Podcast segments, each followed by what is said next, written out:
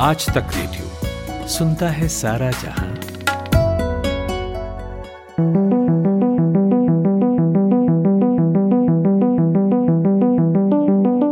दो गज दूरी, मास्क है ज़रूरी। और मास्क की मांग इस कोविड में अचानक से बढ़ गई, ये सब जानते हैं। लेकिन धीरे धीरे मास्क के प्रति लोगों में जो शुरुआत में जागरूकता थी, वो जाती रही।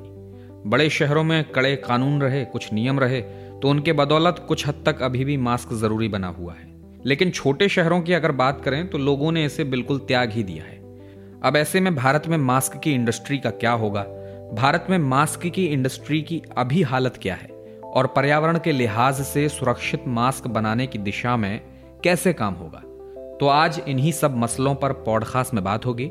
नमस्कार, मेरा नाम है अमन गुप्ता और मेरे साथ बातचीत करने के लिए मौजूद हैं ग्लोबल पीपी मार्ट में बोर्ड मेंबर हरजीव सिंह। हरजीव जी बहुत बहुत स्वागत है आपका आज तक रेडियो के इस पॉडकास्ट में। नमस्ते अमन जी धन्यवाद आपने मुझे अपने शो पे बुलाया अच्छा सबसे पहला सवाल हरजीव जी आपसे यही करूँगा कि आज दिन भर में देश में कितना मास्क का इस्तेमाल हो रहा है? देखिए अमन जी पूरे देश में हमारे जो हेल्थ केयर वर्कर हैं जो हमारे सार्वजनिक स्वास्थ्य सेक्टर के जो वर्कर हैं सारे कार्यकर्ता लगभग दो करोड़ बीस लाख है। उसमें अगर आप देखें कि जहाँ पे मास्क ज़्यादा इस्तेमाल होता है, वो अर्बन सेंटर शहरों के अस्पतालों में ज़्यादा होता है रूरल में कम होता है जो ये हमारे मास्क कर जो एन नाइन्टी फाइव और सर्जिकल मास्क जो होते हैं उसका ज़्यादा यूसेज इन बड़े शहरों में होता है। अगर आप कहें कि ये जो वर्कर है लगभग 25 परसेंट, तीस परसेंट है, जो दिन के दो मास्क इस्तेमाल करते हैं तो लगभग हमारे दिन के साठ सत्तर लाख मास्क रफली यूज़ हुआ जाता है। अच्छा मास्क तो इस्तेमाल हो रहा है लेकिन जिस तरीके का मास्क पहले जब कोरोना पीक पर था उस समय हो रहा था अब वो मास्क अब उस तरीके का इस्तेमाल नहीं हो रहा है। तो कोरोना के पीक से लेकर अब तक जो मास्क के इस्तेमाल करने में गिरावट आई है वो कितनी है? आप अपने लेवल पर क्या ऑब्ज़र्व कर रहे हैं? देखिए हमारी जो संख्या है भारत की जो कोविड केसेस हैं काफ़ी नीचे आए हैं पिछले एक सवा महीने में। और उससे क्या हो रहा है कि लोग ज़्यादा कॉन्फिडेंट हो रहे हैं कि मास्क की ज़रूरत नहीं है तो मास्क की जो यूसेज है वो कम हो रही है। परंतु ये आ, मेरे हिसाब से ये बहुत ज़रूरी है लोगों को समझना और हमारे नागरिकों को इसका ख्याल करने की बहुत ज़रूरी ज़रूरत है कि आ, जो वैक्सीन जब तक पूरी देश में काफ़ी प्रतिशत की पॉपुलेशन को नहीं लगेगी, ये कोरोना वायरस अभी कहीं नहीं गया। तो जो मास्क का यूसेज है, ज़रूर आप आप एकदम सही कह रहे हैं, ये कम हो गया है, परंतु ये कम होने का ये मतलब नहीं है कि कोविड खत्म हो गया है, जब तक कि ज़्यादा लोगों को वैक्सीन नहीं मिल जाती। तो देखिए, वैसे भी हमारे देश में लोग जो मास्क यूज़ यूज़ करते हैं अधिकतर में घर में बने हुए मास्क इस्तेमाल करे जाते हैं, कपड़े के बने हुए मास्क इस्तेमाल करे जाते हैं, क्योंकि जो खर्चा होता है बाहर से मास्क खरीदने का खासकर अगर आप एन नाइन्टी फाइव वाला मास्क देखें, वो महँगे इसलिए लोग अपने घर वाले मास्क, घर होममेड मास्क इस्तेमाल करते हैं मास्क का जो एक्चुअल मास्क का यूसेज है, वो ज़रूर कम हुआ है इन इन चीज़ों के कारण भी, और उसका जो कॉस्ट है, उसके कारण भी। अच्छा वैक्सीनेशन की बात की आपने तो क्या लगता है आपको? वैक्सीनेशन के बाद में मास्क की खरीद में कोई गिरावट आएगी? देखिए जो आम जनता है वो ऑलरेडी अगर आप देख रहे हैं हम नोटिस कर रहे हैं कि मास्क की यूसेज कम हुई है पर एक बार वैक्सीनेशन जो ड्राइव अभी पिछले हफ़्ते गवर्नमेंट ने शुरू की है उससे मुझे तो लगता है कि जो एक्चुअल लोग हैं वो कम हो जाएँगे मास्क पहनने में पर ये होना नहीं चाहिए, क्योंकि जब तक कि हम कोविड को पूरे काबू में ना करें अपने पूरे देश में इसका रिस्क बहुत हाई होता है। हमने पहले काफ़ी देशों में देखा है कि जहाँ जहाँ mask as a cultural practice इस्तेमाल किया जाता है। अगर आप साउथ ईस्ट एशिया में देखें ताइवान में देखें जापान में देखें साउथ कोरिया में, उन देशों में कोविड का जो संख्या है केसेस के बहुत कम है। अगर आप उन्हें वेस्टर्न कंट्रीज़ के साथ कंपेयर करें तो। यूरोप में देख देखिए बुरा हाल चल रहा है अमेरिका में बुरा हाल चल रहा है कनाडा में बुरा हाल चल रहा है। परंतु आप साउथ कोरिया देखें जापान देखें वहाँ मास्क के इस्तेमाल का जो पालन है उन देशों में उससे बहुत फ़र्क पड़ता है। उससे ये केसेस नीचे रहते हैं और वो उनको टेस्ट और ट्रेसिंग में काफ़ी उनकी जो एफर्ट लगती है उन देशों की पब्लिक हेल्थ जो है जो सार्वजनिक स्वास्थ्य का ख्याल रखते हैं। तो ये बहुत ज़रूरी है कि हम मास्क को अभी ना सॉर्ट इग्नोर करें। हम हम अप, अपना इस्तेमाल करते रहें क्योंकि हम अपने बुज़ुर्गों का अपने परिवारों का अभी ख्याल रख सकते हैं। जब तक कि पूरे दुनिया में ये कोविड की संख्या खत्म नहीं हो जाती और उसको कंट्रोल में नहीं ला, लाया जा सकता मास्क को बंद नहीं करना चाहिए। जी। हरजीत जी अच्छा मास्क के मामले में अगर हम देखें अभी तो क्या कहती है अभी भारत की इंडस्ट्री कहाँ खड़ी है? और आने वाले समय में आप इस इंडस्ट्री को कैसे देखते हैं? क्योंकि देखा गया जब से कोविड आया तब से बहुत नए लोग इसमें प्रोडक्शन में उतर आए और मास्क का प्रोडक्शन करने लगे। कहाँ देखते हैं आप इस पूरी ओवरऑल इंडस्ट्री को? देखिए कोविड से हमें पूरी दुनिया को ये समझ आया है कि जो ये पैंडेमिक्स होते हैं ये आ, इसको हम कहते हैं सर्वव्यापी महामारी जो है ये हर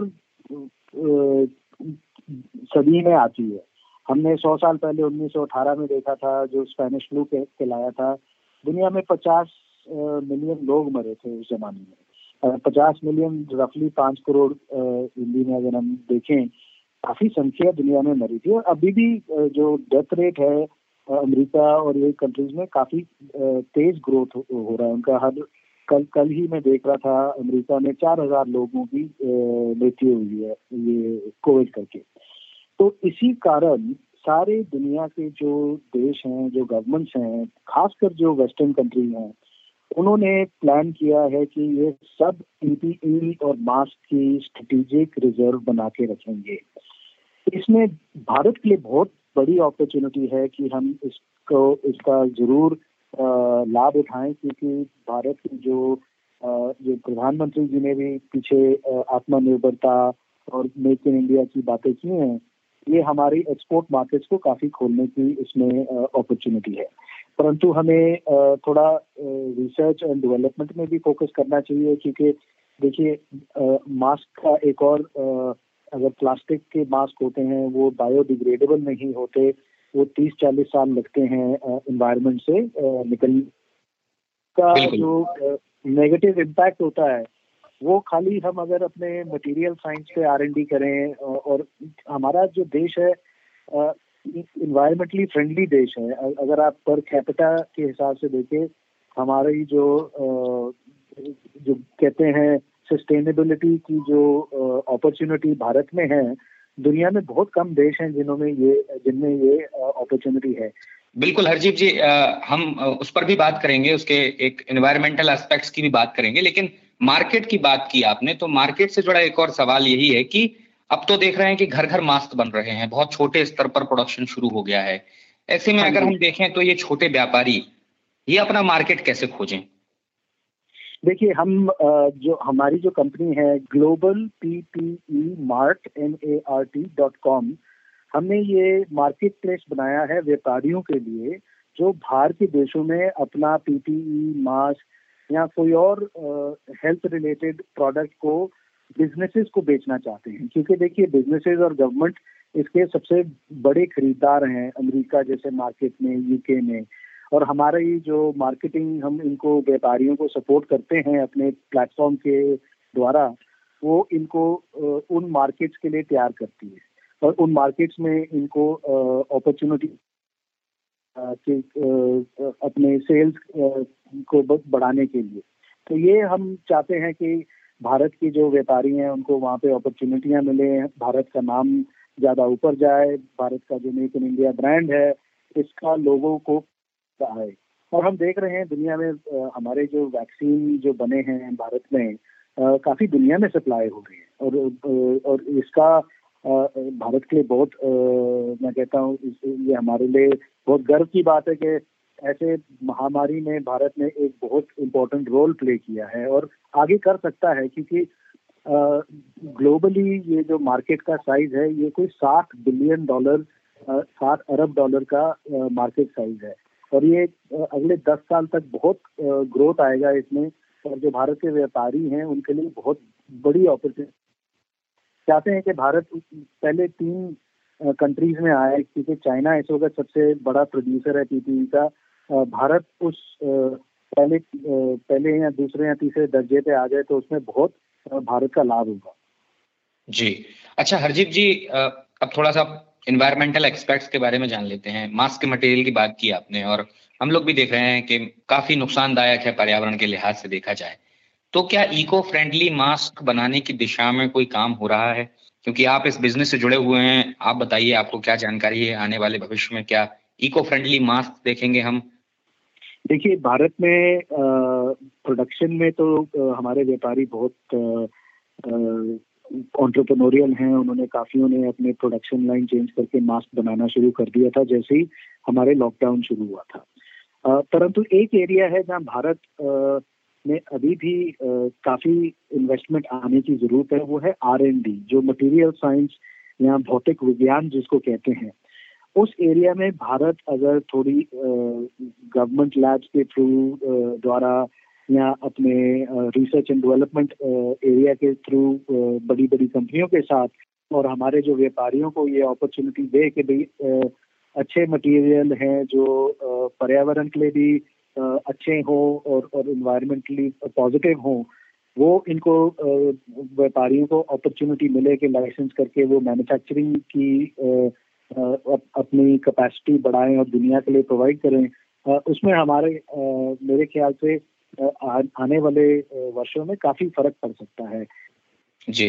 अच्छा हरजीत जी आखिरी सवाल आपसे जानना चाहेंगे कि मास्क के डिस्पोज का क्या सही तरीका है और क्या होना चाहिए? देखिए जैसे मैं आपको बता रहा था आनंद जी आ, मास्क अगर तो ये प्लास्टिक वाले हैं इनका डिस्पोजेबल चालीस वर्षों तक ये डिस्पोज इन्वायरमेंट से नहीं जाते हैं। इनका पोल्यूशन इम्पैक्ट आता ही आता है।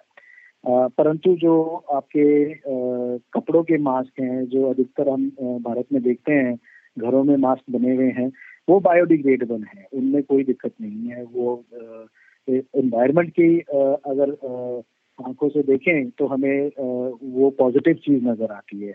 परंतु जो प्लास्टिक मास्क हैं, उनमें दिक्कत आती है और वो प्रॉब्लम थोड़ी तो रहेगी, क्योंकि देखिए मास्क पहनना बंद नहीं कर सकते जब तक कि पॉपुलेशन में एकदम ये पैंडेमिक खत्म नहीं हो जाता, ये महामारी खत्म नहीं हो जाता तो मास्क का ये इम्पैक्ट थोड़ा तो रहेगा क्योंकि आज ऐसा कोई मटेरियल नहीं है जो एकदम बायोडिग्रेडेबल यूज़ होता है ये प्लास्टिक मास्कों के अलावा। क्योंकि ये जो प्लास्टिक मास्क हैं इन, इनमें प्रोटेक्शन और इनके जो पैटेंट हैं, ये आपको अलाउ करते हैं इससे वायरस से अधिकतर बचने का।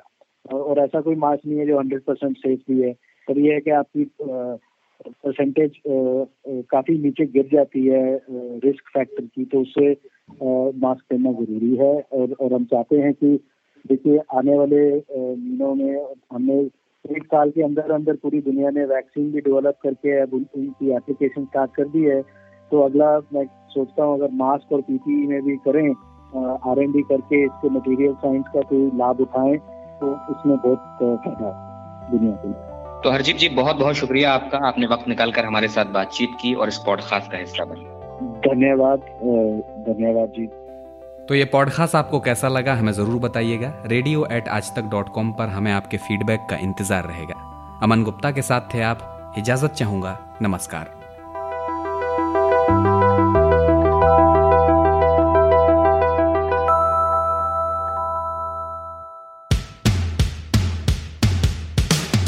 आज तक रेडियो, आज तक डॉट इन स्लैश रेडियो ये हमारा पता है। लेकिन हम आपके पसंदीदा ऑडियो प्लेटफॉर्म्स पर भी हैं। Google podcast Apple podcast Spotify Jio Saavn जैसे ठिकानों पर भी आप हमें सुन सकते हैं।